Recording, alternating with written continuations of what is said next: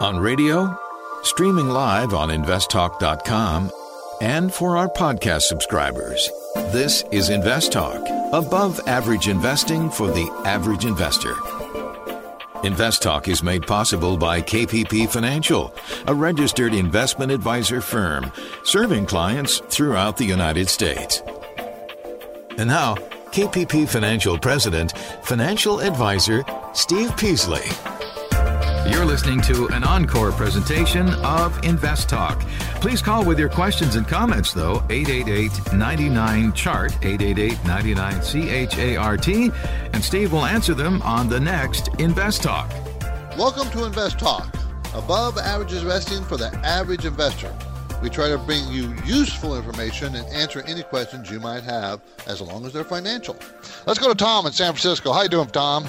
I'm good. How are you? I'm doing great. I thank you for your call. I would like to um, ask about long short equity funds. I've Okay. heard a little about that lately. For everybody else, what uh, Tom is asking about is a mutual fund that goes long and a mutual fund that goes short, right? Yes. Okay. So you're talking about a fund that goes short and long. Yes. There's not too many of them out there, but I kind of like them because you're giving the manager a lot of flexibility. So if something disastrous happens, he can play the market on the downside. You're buying a mutual fund which is allowing the mutual fund manager to short the market. And for everybody else, shorting the market means that, that you make money if the market goes down. You make money if that particular stock goes down that you're shorting. Long means you make money when the stock price goes up. So if you have a short, long mutual fund, you're letting that guy decide whether he wants to be long, short, or both. And if he's both, he's straddling the market. He's not sure what direction he's going to, you know, the market's going to go. So you can short really bad stocks and go long really good stocks, and you can make money both ways. But generally, I'll say this: generally, the market, if it goes in a particular direction, if it's going up, the shorts don't work and the longs work. If it's going down, the shorts work and the longs don't. Generally speaking. Tom, there's really not much difference in their management fees and so on and so forth. It's pretty much the same. Also, usually on these long short funds, you're allowing them to go to cash when they want to. In general, then, are, these more risky because they're got shorts in them? They would be considered more risky, Tom. I I don't consider them more risky, but the SEC does consider them more risky because shorting the market is more risky. Why is it more risky? Because if you short a stock, to get out of a short is the act of buying. And if the stock goes up that you're shorting, it can go up forever and you can lose infinite amounts of money. That's why they consider it more risky. Now, of course, what manager in his right mind will let it do that? But still, that's the possibility. And if you go long, the most you can lose is all your money go down to zero. So it's less risky. To me, that's kind of a silly argument. But the SEC considers them more risky, Tom. In fact, I think if you did the statistics, I think you'd find they're less risky. But they're considered more risky by most people. All right. Thank you very much. Thanks for the call, Tom. Let's talk to Santa in uh, San Diego. How you doing, Santa? Fine, thank you. How are you? Good. Thanks for calling. I appreciate it.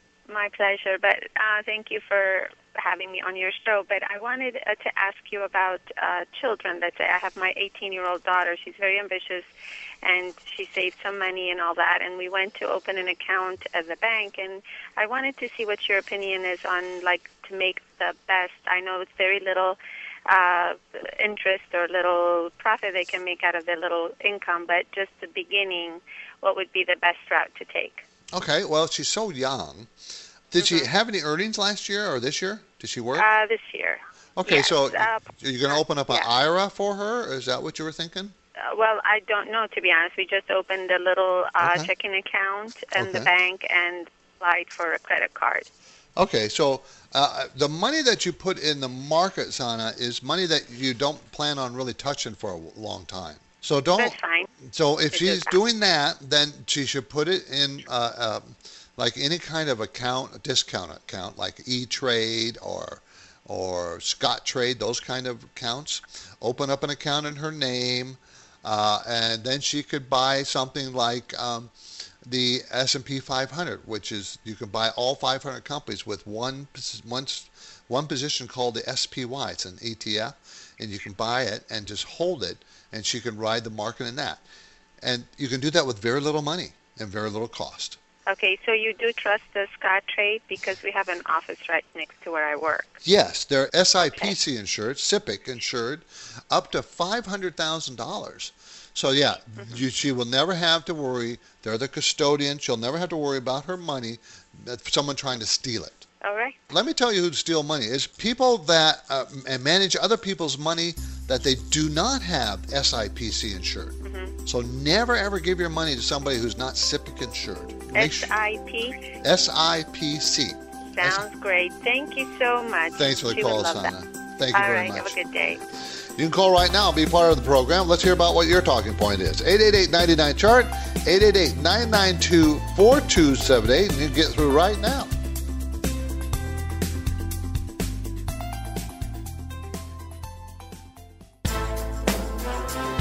No two investors have an identical portfolio, so each investor will have different questions. I guess I'm wondering how I should kind of diversify. If the questions specific to your portfolio aren't being asked, your situation is not addressed. and I wanted your thoughts on the cannabis market. Steve Peasley and Justin Klein take Invest Talk listener questions each weekday during the program live stream in the 4 to 5 p.m. hour Pacific Time. The Invest Talk voice bank never closes, so your questions are always welcome. As a newer investor, my question concerns positions. You have the right to remain silent, but why would you when anything you ask will be used to help you create your financial freedom? I think it'll probably go higher. And so I would keep a tight stop on it. So don't forget to call Invest Talk 888 99 Chart.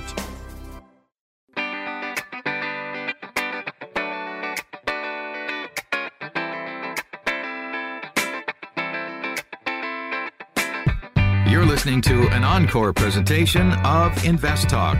Please call with your questions and comments, though, 888 99 Chart, 888 99 CHART, and Steve will answer them on the next Invest Talk. Hey, Steve and Justin. I got a question that probably some other people dealing with. I got a Chinese stock on my TD Ameritrade account. It went to zero or shows zero. Still have the shares there. But I called them and they said that uh, if I transfer them to an out-of-country brokerage, I might be able to, to trade them. Um, do you know of a out-of-country brokerage that someone could trust, or do you think that that executive order would get reversed? Just ought to hang on and wait, see what happens there. Thanks a lot for any information. Love the show. Bye. So he's referring to Chinese stocks that were delisted, delisted from our exchanges by President Trump. Uh, and so when they get delisted, doesn't mean the company's gone bankrupt. It just means that you can't trade them on our exchanges. If you have a large enough custodian that will have like Goldman Sachs and J.P. Morgan, they'll have foreign branches, and you could probably sell it through that company. So give them a call, find out. And I wouldn't sell it just, I wouldn't get rid of it just because they're delisted. I think they might get relisted at some point with a new president. And let's go to Sin or Cy in Oceanside. How you doing, Cy? How you doing, sir? Good. Um, I'm a beginning investor. Okay. I have a question about uh, OCT. Uh, are they stock or uh, if you if you buy it, are they easy to sell?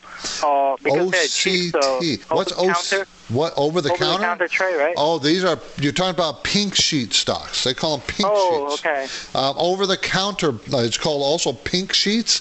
And the Uh-huh. reason why they call them pink sheets is because the way people file them, they are on pink paper. Uh, don't ask me why. That's where it came from.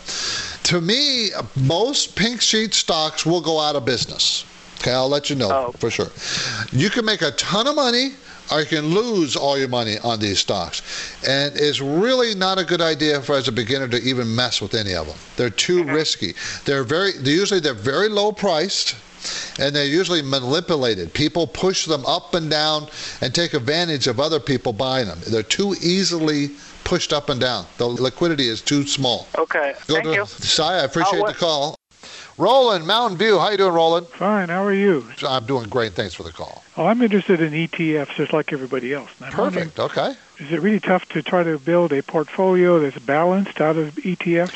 I don't think so, Roland. I think it's really easy these days.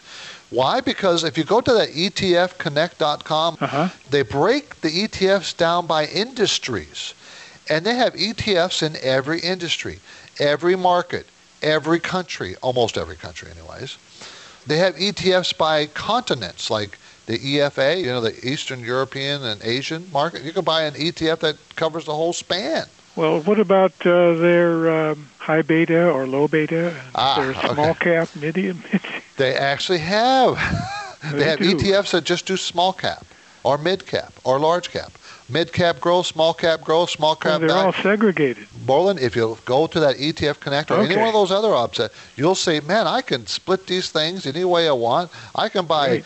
10 shares here, 10 shares there, 10 shares, or 100 shares, 150 shares. I can spread it all around, and I have great diversification with not a lot of money. And uh, what's the minimum to get in? You can buy one share. Well, I mean, if you want to. Well, you say what the minimum? You could buy one share. I wouldn't do that, but No. you could. It depends on your trading cost. Let's say your trading cost is ten dollars a trade. Well, you know, I would like to buy enough to make it, you know, I don't, so I don't have to double my money just to break even on the ETF. So uh, for me, uh, you know, I, I think you need to have about twenty-five thousand bucks, and then you can get a very good spread, and the trading costs won't kill you. okay. Okay. All right. Thanks a lot. Thanks, Roland. Appreciate the call. Here are the directions for reaching Steve this afternoon with your question. Just call 888-99-CHART, C-H-A-R-T.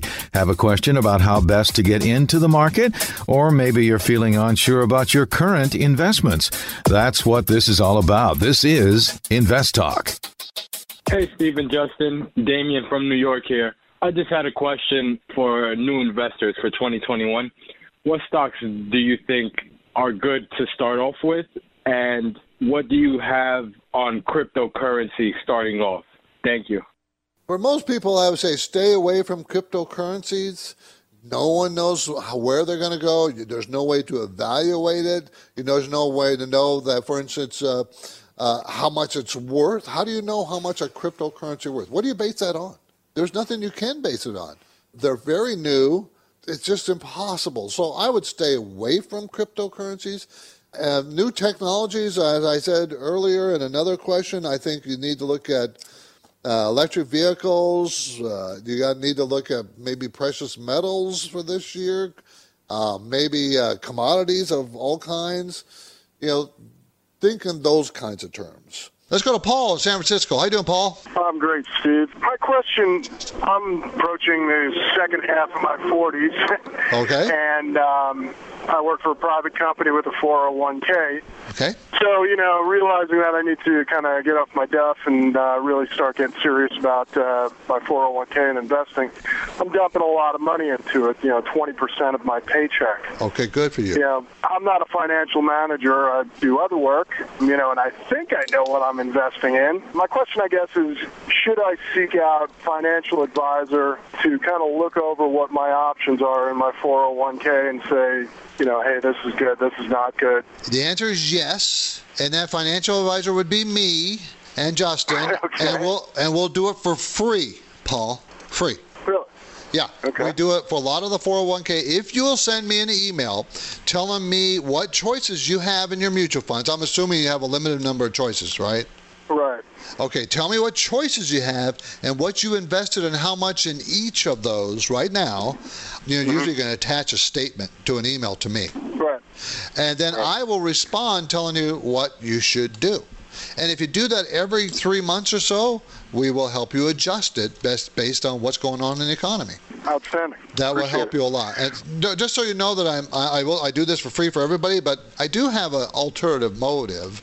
Maybe you're going to quit that company and go to another company 10 years from now, and then you can roll that into an IRA, and you want me to manage it because I've been helping you for 10 years. Right. See, so I don't want you to think I, you know, I'm just a nice guy. I am a nice guy, but that's not, uh, you know, I, I do have a, a motive down there. I don't want someone, Paul, to call me up and say, "You see, you're really doing this for your own reasons." Well, I want to help people, but yeah, I have my own reasons too. Yeah, we're in business for a reason. Yeah. Okay, sounds Thanks, great, Paul. Steve. Hi, gents. How's it going? My name is Raphael from Chicago. Just had a question about my Roth IRA.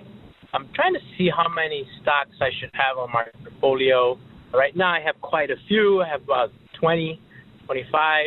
It's only about $20,000. So I've seen some kind of mild gains on some, some mild losses, but I'm just trying to find the sweet spot on how many stocks I should really have. Thanks. Bye. You're right in that sweet spot. Uh, no less than 15, no more than about 30, 35. No more than 5% of your portfolio in any one stock when you buy it. We use 3%. That means 33 stocks, basically. Um, it depends on how, if you can keep track of them. So you're kind of right there in that 20 stocks. But what you got to do is make sure it's like not 10% in this stock and 1% in that stock. No, they need to be, when you buy them, you kind of want to be even, okay? Equal amounts in each one. And then you just rebalance as time goes up because you're going to have, uh, goes on because you're going to have winners and losers, obviously, but you rebalance every so often.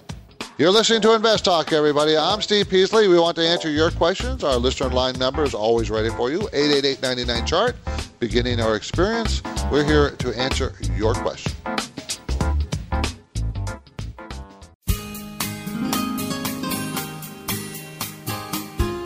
You're listening to an encore presentation of Invest Talk. Please call with your questions and comments, though, 888 99 Chart, 888 99 C H A R T, and Steve will answer them on the next Invest Talk. 888 99 Chart is our number, 888 992 4278. Hey, Justin, how's it going? This is Danny from Hawaii, um, longtime listener. I appreciate everything you guys do for everyone, um, all the advice you give. I'm more of a trader than an investor, and I like to buy and sell within a couple month period. So I'm interested to know can you explain the process of when a news catalyst comes out or news drops on a stock and then the stock price skyrockets? What exactly is happening right there to cause the stock price to move so fast, so high? And is there a way of knowing when that's drying up and when it's about to come back down and retrace by watching any type of indicator or volume or, or is there something that you can tell when, you know, you get to a top in a candle or something? I'm just wondering if you have any advice for that, that would be amazing. Thanks again for everything you guys do. Hope to hear the answer on the show. Thank you. Well, if you're a trader, I would really strongly suggest you learn uh, technical analysis, which means reading a chart. And in specific to your question, I would suggest you take a look at the Fibonacci retracement numbers. Fibonacci was a mathematician, 1500 or so, and there was natural retracement of numbers up and down in certain percentages, and that would be something that would help you. Doesn't always come true. Charting is not a science; it's more of an art. But uh, learning charting will help you as a trader. So that's what I would suggest. 888-99-CHART, 888-992-4278, and we're going to go talk to Noel in San Francisco. How you doing, Noel? I'm doing good. I wanted to see what you thought of I-bonds. I'm looking at a lot of different uh, investment opportunities, but I thought I'd, uh, that'd be a conservative spot, and I kind of expect uh, inflation to kick up its heels uh, in, in the future. I don't see how it couldn't, but... I like I-bonds, Noel, for your conservative money. I think that's a lot better place than money market. You're going to make a lot more money there, and... Yeah it would always to keep up with inflation, which is you can't say that about a CD. Yeah, it's beautiful. I think. Yeah, I, I think it's a pretty good place to put some money that you want to protect. You don't want to take too much risk with it. I bonds, everybody's inflation protected bonds are U.S. government treasury, and what happens? They have two parts to them. One part of the the yield you get is fixed. Okay, and so they add those two together. Those two parts, inflation and base and add those two together. And every six months, the inflation part gets reset based on the CPI, the Consumer Price Index. So if inflation goes up, your yield goes up. If inflation goes down, your yield goes down. Uh, I'll tell you this, Noel. I think inflation is going to be a problem. The only way I see it becoming a problem, really, is if jobs start to get created. So inflation is going to be kind of tame. On the other side of the coin, you got the commodity part, and I think we're going to see inflation in commodities even with even without the job creation because mm-hmm. the demand worldwide on the commodities yes. are going to push prices up. Yes. But inflation really can't get a hold until we see some job creation. Therefore, I don't think it's going to fall at all. That inflation part of that right. I agree. I, I, think it can only go up. I don't think it can fall. Okay, I, thanks. I, I, think it's a great place. Noel, you got yeah. my permission. I think it's great. Oh, okay, thank you. Thanks, thanks, Noel. Invest Talk is made possible by KPP Financial. InvestTalk hosts Steve Peasley and Justin Klein are the principals of KPP Financial, and they are independent financial advisors. This means they place their clients' interests ahead of the firm's. As part of that commitment, KPP Financial practices parallel investing, where Steve and Justin's accounts participate with client investments at equal prices and percentages. You can learn more about parallel investing and the other KPP financial programs at investtalk.com. The phone lines are open. Steve and Justin welcome your questions. Call now 888 99 Chart. Let's go to Lloyd in San Diego. How you doing, Lloyd? Pretty good. I've been thinking a lot about unrealistic expectations of Yes. retirement uh, lately. Like I have 150,000 in my company's pension plan, Yes. and I have 130,000 in my 401k. Okay. Now, from my understanding, is if I left my company right now at the age of 50, I have to do something with that pension. I can either let them maintain it, or I have to move that money somewhere. Right. But I can't touch that till I believe I'm the age of 62. The smartest thing usually, uh, Lloyd, is to take it out of there, roll it over into an IRA, and then you manage or you hire somebody to manage it. Usually that's the smartest thing. Many times they'll try to talk you into an annuity and annuitize it. Right. And I never like that idea. I think the expenses are too much, too costs are too high. And then you're stuck. Whatever it is, it is. You don't have any freedom whatsoever. My personal preference would be to roll it over in an IRA. And that's what? It comes to about 280,000 for you total? Right. What you need to do is think in these terms. 7% to 10% return in the stock market. Okay? If you want to maintain your lifestyle and not touch the principal, figure out what 7 to 10% on 280,000 is and there's your money. So that's what my stocks are doing in my 401k. That's about the average return I've been getting on a quarter on those. They've been doing pretty good. Okay, that's good. If it's on a quarter base, that's pretty good. So, I'm thinking about leaving the San Diego area and moving to an area where living is a lot less. well, that's what my parents did. They went to uh, outside of Tucson. Loved it, by the way. It was desert, but I didn't like it. But they loved it. And the house value here compared to there, they had tons of extra money.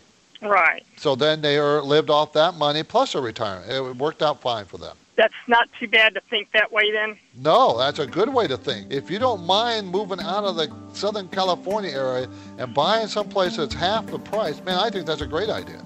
Okay. Thanks, All right. Lloyd. All right, thank you. Thank you.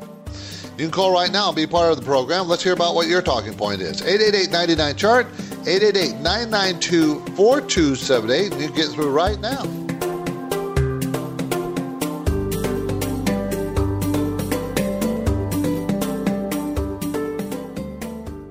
Let's say you've been thinking about learning a new language. Okay, why? I mean, how would it come in handy? And where would you want to use it? Could it be that you have an upcoming international trip? Or maybe you want to connect with family members or friends from a different culture?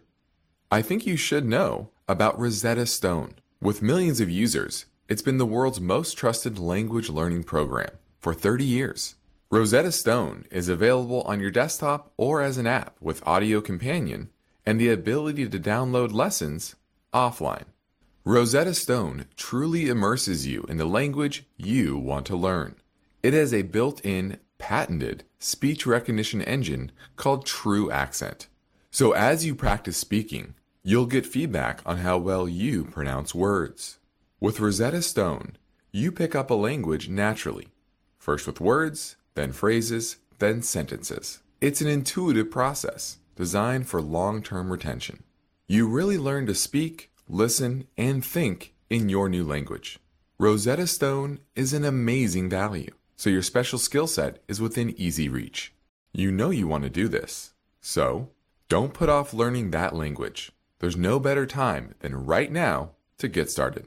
For a very limited time, InvestTalk listeners can get Rosetta Stone's lifetime membership for 50% off. Visit rosettastone.com slash today. That's 50% off unlimited access to 25 language courses for the rest of your life. Redeem your 50% off now at rosettastone.com slash today. What does innovation sound like? It sounds like the luxury of being in the moment with your customer, client, or patient. It sounds like having the right information right when you need it. It sounds like being at your best for your customers and your business, thanks to Hyland's intelligent content solutions that improve digital processes. Innovators everywhere are able to do their thing better, whatever that thing is. Now, who doesn't like the sound of that?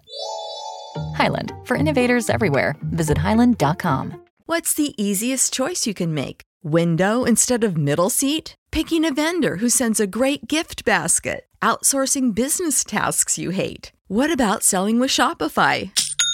Whether you're selling a little or a lot, Shopify helps you do your thing, however you cha-ching. Shopify is the global commerce platform that helps you sell at every stage of your business. From the launch your online shop stage to the first real life store stage, all the way to the did we just hit a million orders stage. Shopify's there to help you grow. Whether you're selling scented soap or offering outdoor outfits, Shopify helps you sell. Wherever and whatever you're selling, Shopify's got you covered. Sign up for a $1 per month trial period at shopify.com slash try. Go to shopify.com slash try now to grow your business, no matter what stage you're in. Shopify.com slash try.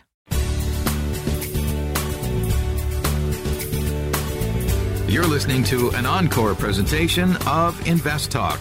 Please call with your questions and comments, though, 888 99 Chart, 888 99 CHART, and Steve will answer them on the next Invest Talk. Hey, Steve and Justin.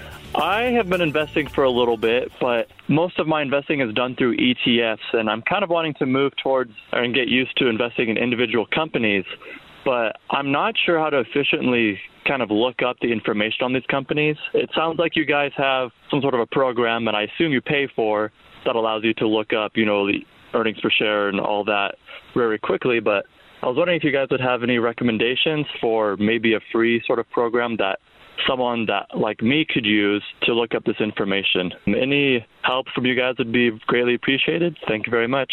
All right, now I think the best free one is called FinViz, F I N V I Z dot com.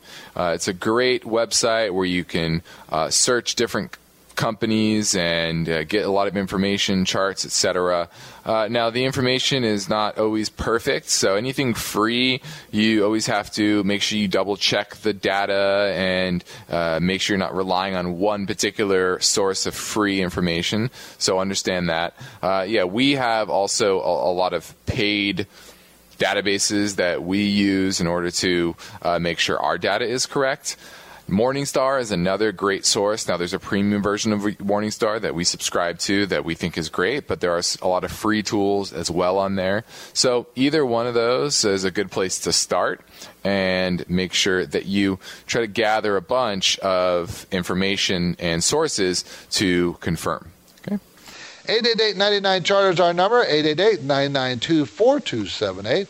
How about Mike and Santee? Uh, I had a quick question for you about uh, stops, where to place them, and uh, what happened is I got into the market pretty heavily, and I picked a lot of uh, a lot of winners there, and so they went up a little bit. I put my stops pretty much at the support level where I bought them. That was the reason I bought them because they were down at that point. Right. Now they went up, and then I didn't know when to adjust or kind of where to put the stop, so I kind of just let them sit at the point that I bought them. So what happened is I went up, and then I went back down, and I got stopped out of pretty much everything that I bought, which I made a good profit, but then I lost it all back. So my question is, where and when and how often should I adjust those stops to uh, to save some of that profit? Okay. We adjust our stops uh, on a daily basis, but you can't realistically do that. You cannot. If you have a job, you know, you've got work to do. You can't sit here and spend hours, a couple hours every night looking at adjusting your stops. You know, it's just not possible. But what you need to do is at least look at them at the very minimum once a week and reset them once a week. Okay. If you see a stock, let's say you bought a stock at a great, you know, support level, like you say you did, Mike, Uh-huh. and you say, okay, this is about where they stop going down. This is a really good buy point, and then it rises up. There's several rules that you can establish for yourself, and you can pick what's comfortable to you. But one of them is followed up with an eight percent stop. In other words, every anytime it's uh, below eight percent If it's high, you get out. That's the investor's business daily rule. And that's nothing wrong with that rule. I find it kind of arbitrary because some stocks are very volatile and some stocks are not. A- And you get stopped out too quick on some, and then some others you take a big hit because it takes a long time to get down to 8%. Yeah. Uh, so I adjust it per the stock, and many times it could be, you know, I, I like to draw trend lines. If you think the market is getting too heady, you can draw a tight trend line. It breaks the trend line, you're out. You know, So the uh, more the more money you start to make off of the the more profit you should start to tighten up your stops a little E- bit. Exactly. It's rising, rising, rising. For instance, we had a stock, it doubled on us, and we tightened up our stop, and we got stopped out of because it was down 20%. But Okay. So we had it up 100%, lost 20, 80% was our out. We got out. So, yeah, we'll take that gain. Let's say you buy at support and it breaks support right away. Then you got to get out. Mm-hmm. Yeah. Just get out. You don't worry about it. You can buy it back. Uh huh. Every time it's a little bit different, Mike, on each stock, and I would reset it at least once a week. Take a look at them and say, okay, and think about how much money you want to lose of your gains. You may say, I'm just going to hold this for the long haul and not going to worry about it. That's okay too. Long haul means years, though, not months. Yeah, definitely. Okay, so that's okay too. So you can make different rules for each one, but you need to make the rules and adjust them on a weekly basis if you're a trader and you want to lock in profits. Okay, thanks for the help. Thanks, Mike. Thanks for the call. There is good news for loyal Invest Talk listeners, their friends, and families. Steve and Justin have recorded a special bonus podcast. This free podcast is available for download anytime. Typically, each day and night, the Invest Talk call center receives more voicemail questions than Steve and Justin can fit into a live show format. So, in the bonus program, caller questions will be played back from our voice bank and answered with brief, unbiased, and helpful responses. The first segment of the Rapid Fire Hour is hosted by Justin Klein, and Steve Peasley handles the second half. It's a fast paced learning podcast for the average investor. It's free, so be sure to tell your friends. It can be downloaded now at iTunes, Spotify, Google Play, and investtalk.com. Look for Rapid Fire Hour. Hey, good morning. Just wanted to say I love the show. Quick question for you. Hypothetically, if I had $2,000 and four choice ETFs to evenly break that money into, which four ETFs would you choose for 2021? Thank you. Have a good one. Well, I definitely would make uh, uh, part of that uh, commodities play. That I think uh, commodity prices are going to go up in 2021. I think I would also put a portion in the S&P 500, a portion in the Nasdaq, okay, to give you some technology exposure in the Nasdaq and overall exposure in the S&P 500, commodities, and maybe a smaller portion in precious metals. That's what I'll probably do for this year. 888-99 chart is our number, everybody. You can reach us. We have lines open, 888-992-4278. Marie in Snow Valley. How you doing, Marie? My husband and I are 88 years old, and uh-huh. my daughter is helping us decide what to do with a, an IRA. We have about $200,000, and it was called from a bond, and this needs to be invested. Okay. Are- we too old to think of a balanced fund or a bond fund, or should we just go to cash? Well, you're 88. God bless you for that. How's your health? Fine. Are you financially set? Do you have any worries about money other than this money? we just need this money to pay insurance policies. Normally, at 88 years old, I would say don't put it in anything long term. Mhm. You- don't need to. hmm And if you have your health, Marie, go take a trip around the world. I'm thinking if you're financially set, you know, you saved and worked and scrimped for this money all your life, and it's time to enjoy it. I don't know. If it was me, and I'm 88 years old, and I have lots of money, and this is money I just need for insurance payments, and how much is that a year, by the way? Well, the one we have to pay is $8,000. Eight. Hmm. So at eight thousand dollars a year, if you made absolutely nothing on this two hundred thousand dollars, you got twenty plus years of Mhm. money. And God bless you, I don't think you're going to make it up to 108. No, I don't think so either. Okay. What you could do, do you have one child daughter? We have two daughters. Have you been giving them gifts of up to ten thousand dollars a year to transfer the wealth without a tax consequence? Well, our other money's all in property, and, and we mm-hmm. can't because of capital gains yet. That's right. You got issues there. I would keep it liquid. I do a CD or treasury. I do ladder treasuries or CDs. I would not get involved with the stock market at 88. Okay. And that's just me. If you have plenty of money, sure. If it's fun and something you want to do, sure. But otherwise, I'd probably keep it very safe, Marie. I just want to be sure I make that eight thousand dollars. That's right. Okay. Thank you very much for the call. John in Oceanside. How you doing, John? I'm pretty good. My question is, I heard this uh, rumor: if you buy a stock that is interest and you reinvest the interest and hold on to that stock, eventually you get rich. Is that true? Well, that's kind of a broad statement. Uh, when you say you're talking about dividends, right? When you buy a stock Yes. and it pays dividend, I'll tell you this: dividends make up about 30 to 40 percent of the return of the S&P 500 over the last hundred years. Dividends are very, very important. So when you reinvest them, the answer is it will help greatly get you rich. But you have to buy the right dividend paying stocks. You can't buy a stock that goes out of business in 20 years or 10 years. Like uh, ExxonMobil? Yeah, ExxonMobil is a perfect example. It's going to last forever. You can buy a couple of drugs companies, you know, that pay very high dividends. You also want to buy companies that are growing, you know, growing their earnings and growing their dividends. So it's not just paying the dividends, but also increasing the dividends. So, John, you could build like a little portfolio of these high dividend paying, growing companies, and you'll do very well over time. Thank you. Thank you for the call. Appreciate it. And let's go to Mark in San Bernardino. Hi, Mark. What are the pros and cons of investing in ETFs versus an index mutual fund? For instance, the spiders versus your typical S&P 500 mutual fund. In an index fund, remember you're paying a manager to sit on uh, buying the stocks in an index, the S&P 500 or the Dow or the Nasdaq 100, whatever it is. In a mutual fund, you're paying a manager to sit on those. Your fee is usually much higher than the ETF, like the spiders. The SPY is the S&P 500, the QQQ, that's Nasdaq 100, and the diamonds DIA is the Dow Jones 30 the cost is much less, and you can buy and sell them during the day, just like a stock. Whereas a mutual fund, you only get the price at the end of the day. My personal opinion is if you're going to buy index funds, you should probably just go ahead and buy the spiders or the diamonds or the Qs. If you're going to buy an index fund, why not? Appreciate the call. That's thank you. Very good call, Mark. Thanks. Our Invest Talk mission is to help you make better investing decisions. To do that on your own, thumbs up or thumbs down choices based on good, solid investing principles. But we need your questions to keep us on track. 888 99 Chart or click on Contact Steve or Contact Justin on investtalk.com. Hi, Steve and Justin. This is Jason from Stockton, California. And I've been investing for a time in equities and in Forex, and I've started venturing into futures. But I wanted to ask you about bonds. And I'm just wondering why would somebody choose to invest in bonds?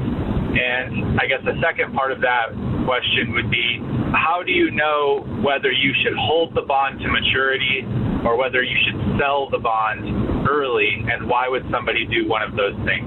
Hope to hear your answer. Thank you. Bye. Well, bonds are safer, really.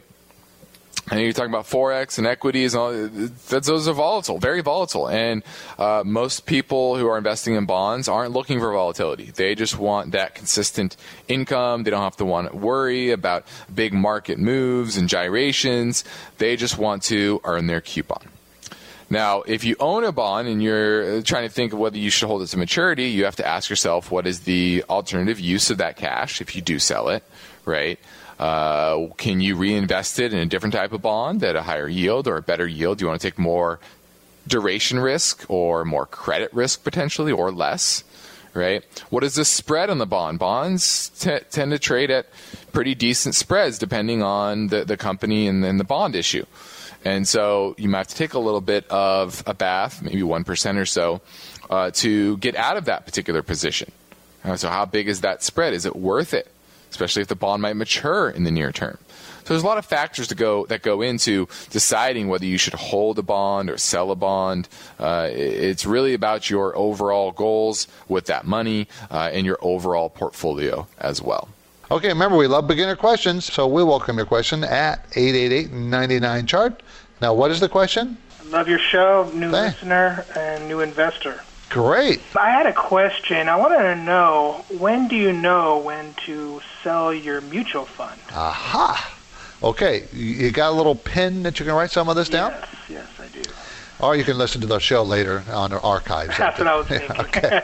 Uh, one rule, one rule we like is when they change managers. That's one reason to sell. Okay. Another reason to sell is when they stop doing the things they were doing. In other words, let's say they're a small cap value fund and the fund is not buying small cap stocks, they're starting to buy mid cap stocks.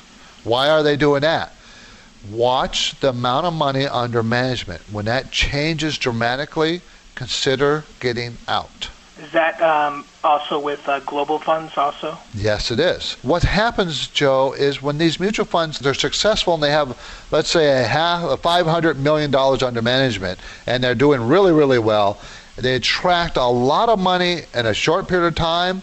It really affects their performance going forward. They can't do what they do. That's why it's the best ones will close and not take more money. I see. All right. Thank you very much. Thanks, much. Joe. Appreciate the call. Thank you. Bye bye. Bye bye. How you doing, Manuel? Uh, I love you guys' show. I've been listening for about three months, and I learned a lot of good stuff. My question for you today was: the company I work for matches us in our 401k with their own stock, and they're telling me that the stock's going to split. You know, I know then you end up with twice as many shares, but why why does it split? Is my question. Okay, good question, Manuel. I bet you there's a lot of people out there that want to know why it does that. Why does a company split? Do you know if it's going to split two for one? I'm not sure. Somebody, one of the other guys that's always paying attention to 401k a lot more than I do, was telling me that today. Well, just to let you know that the most common split is two stocks for one, but they don't do that all the time. Sometimes it's three for two or five for three. You can do different ones. Uh huh. But most common is two for one, so we'll try to stick with that. So what's happening is, is you had one share before at let's say it was fifty dollars a share. Then you're going to have two shares at twenty-five dollars a share. So you didn't really increase the value of your holdings at all. Splits do not increase the value of anything. They just give you more shares. Now, why would they do that? One of the main reasons they do that, Manuel, is uh-huh. is to lower the price of the stock to make it more attractive for more people to buy. Oh. Think about this. What if the stock price was $1,500 per share? How many people would be able to buy 100 shares or right, 50 no, shares? Not too many. Yeah. That's right. So they keep splitting. Microsoft did this all throughout all its history when it first started. Split two for one. So did Qualcomm. Qualcomm, which is a huge San Diego stock. Actually, I, have, I owned Qualcomm before it split, so I have. You can see if it never split, the price would be so high that not too many people would buy it. The most common reason, Manuel, is that they wanted to lower the price to be more attractive to more people. Um, the second reason they do it, the second reason they do it, is to get more liquidity. In other words, if they split it two for one, they have twice as many shares out there to trade. It's more liquid. More people can buy and sell. Same, it's related to the first reason, but that's the only reason why they split the shares. Okay. Does that sound good?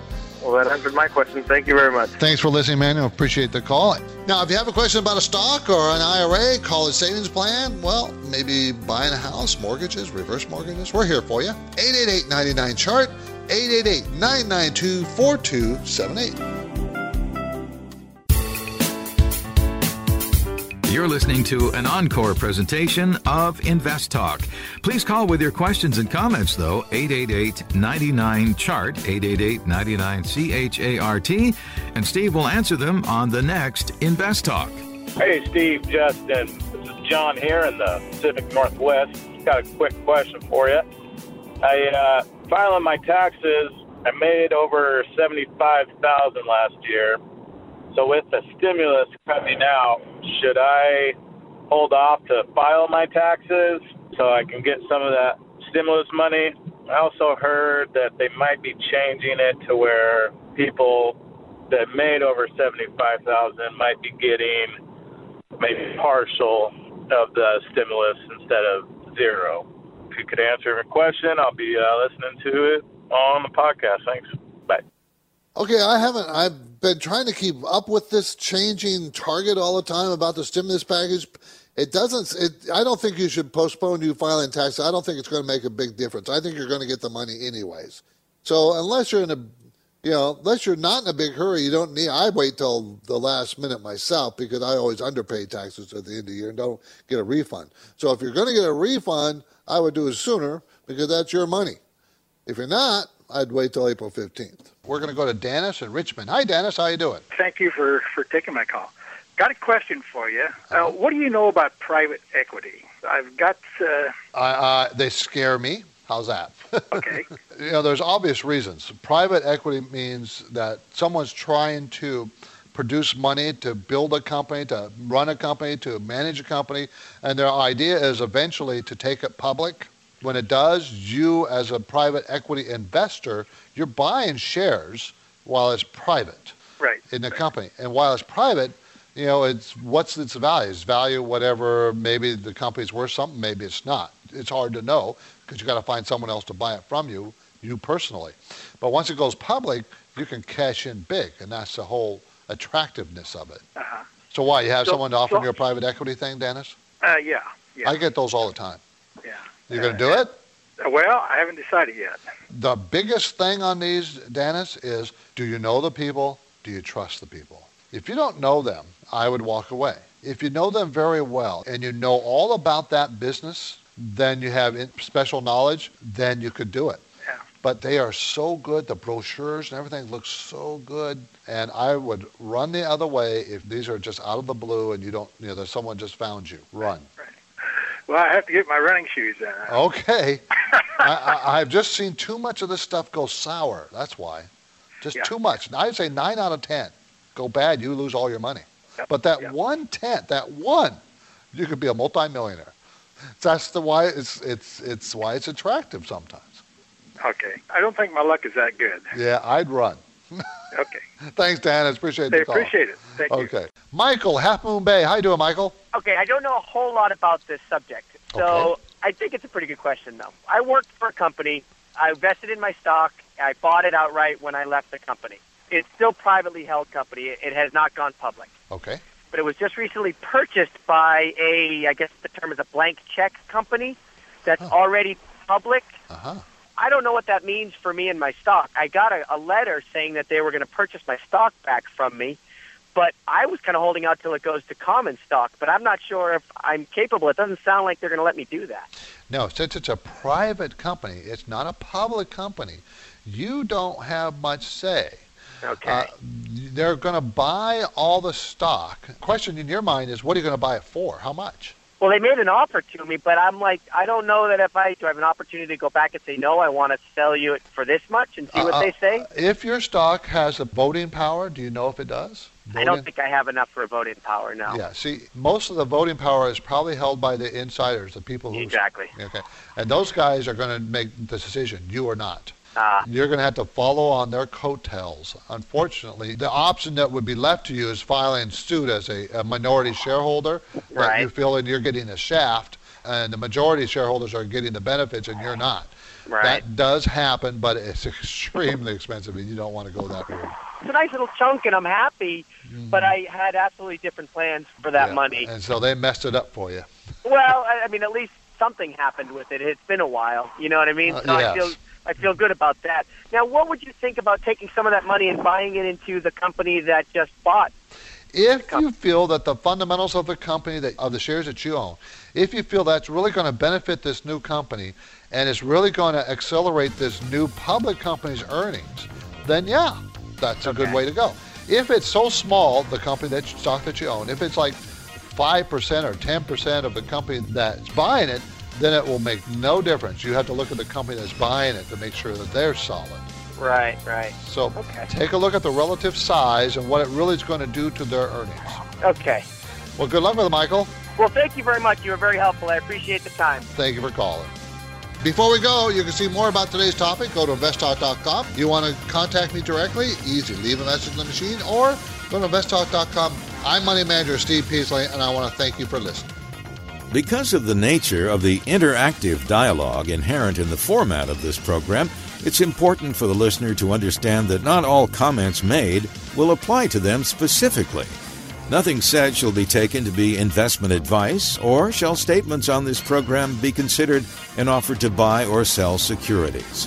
Such advice is rendered solely on an individual basis, and at times will require that the investor review a prospectus before investing. InvestTalk is a copyrighted program of Klein Pavlis Peasley Financial a registered investment advisor, which retains all rights. For more information regarding KPP's investment advisors, call 1 800 557 5461. Steve Peasley is president and Justin Klein, chief executive officer of Klein Pavlis Peasley Financial. And they thank you for listening and welcome your comments or questions on our 24 hour listener line at 888 99 Chart.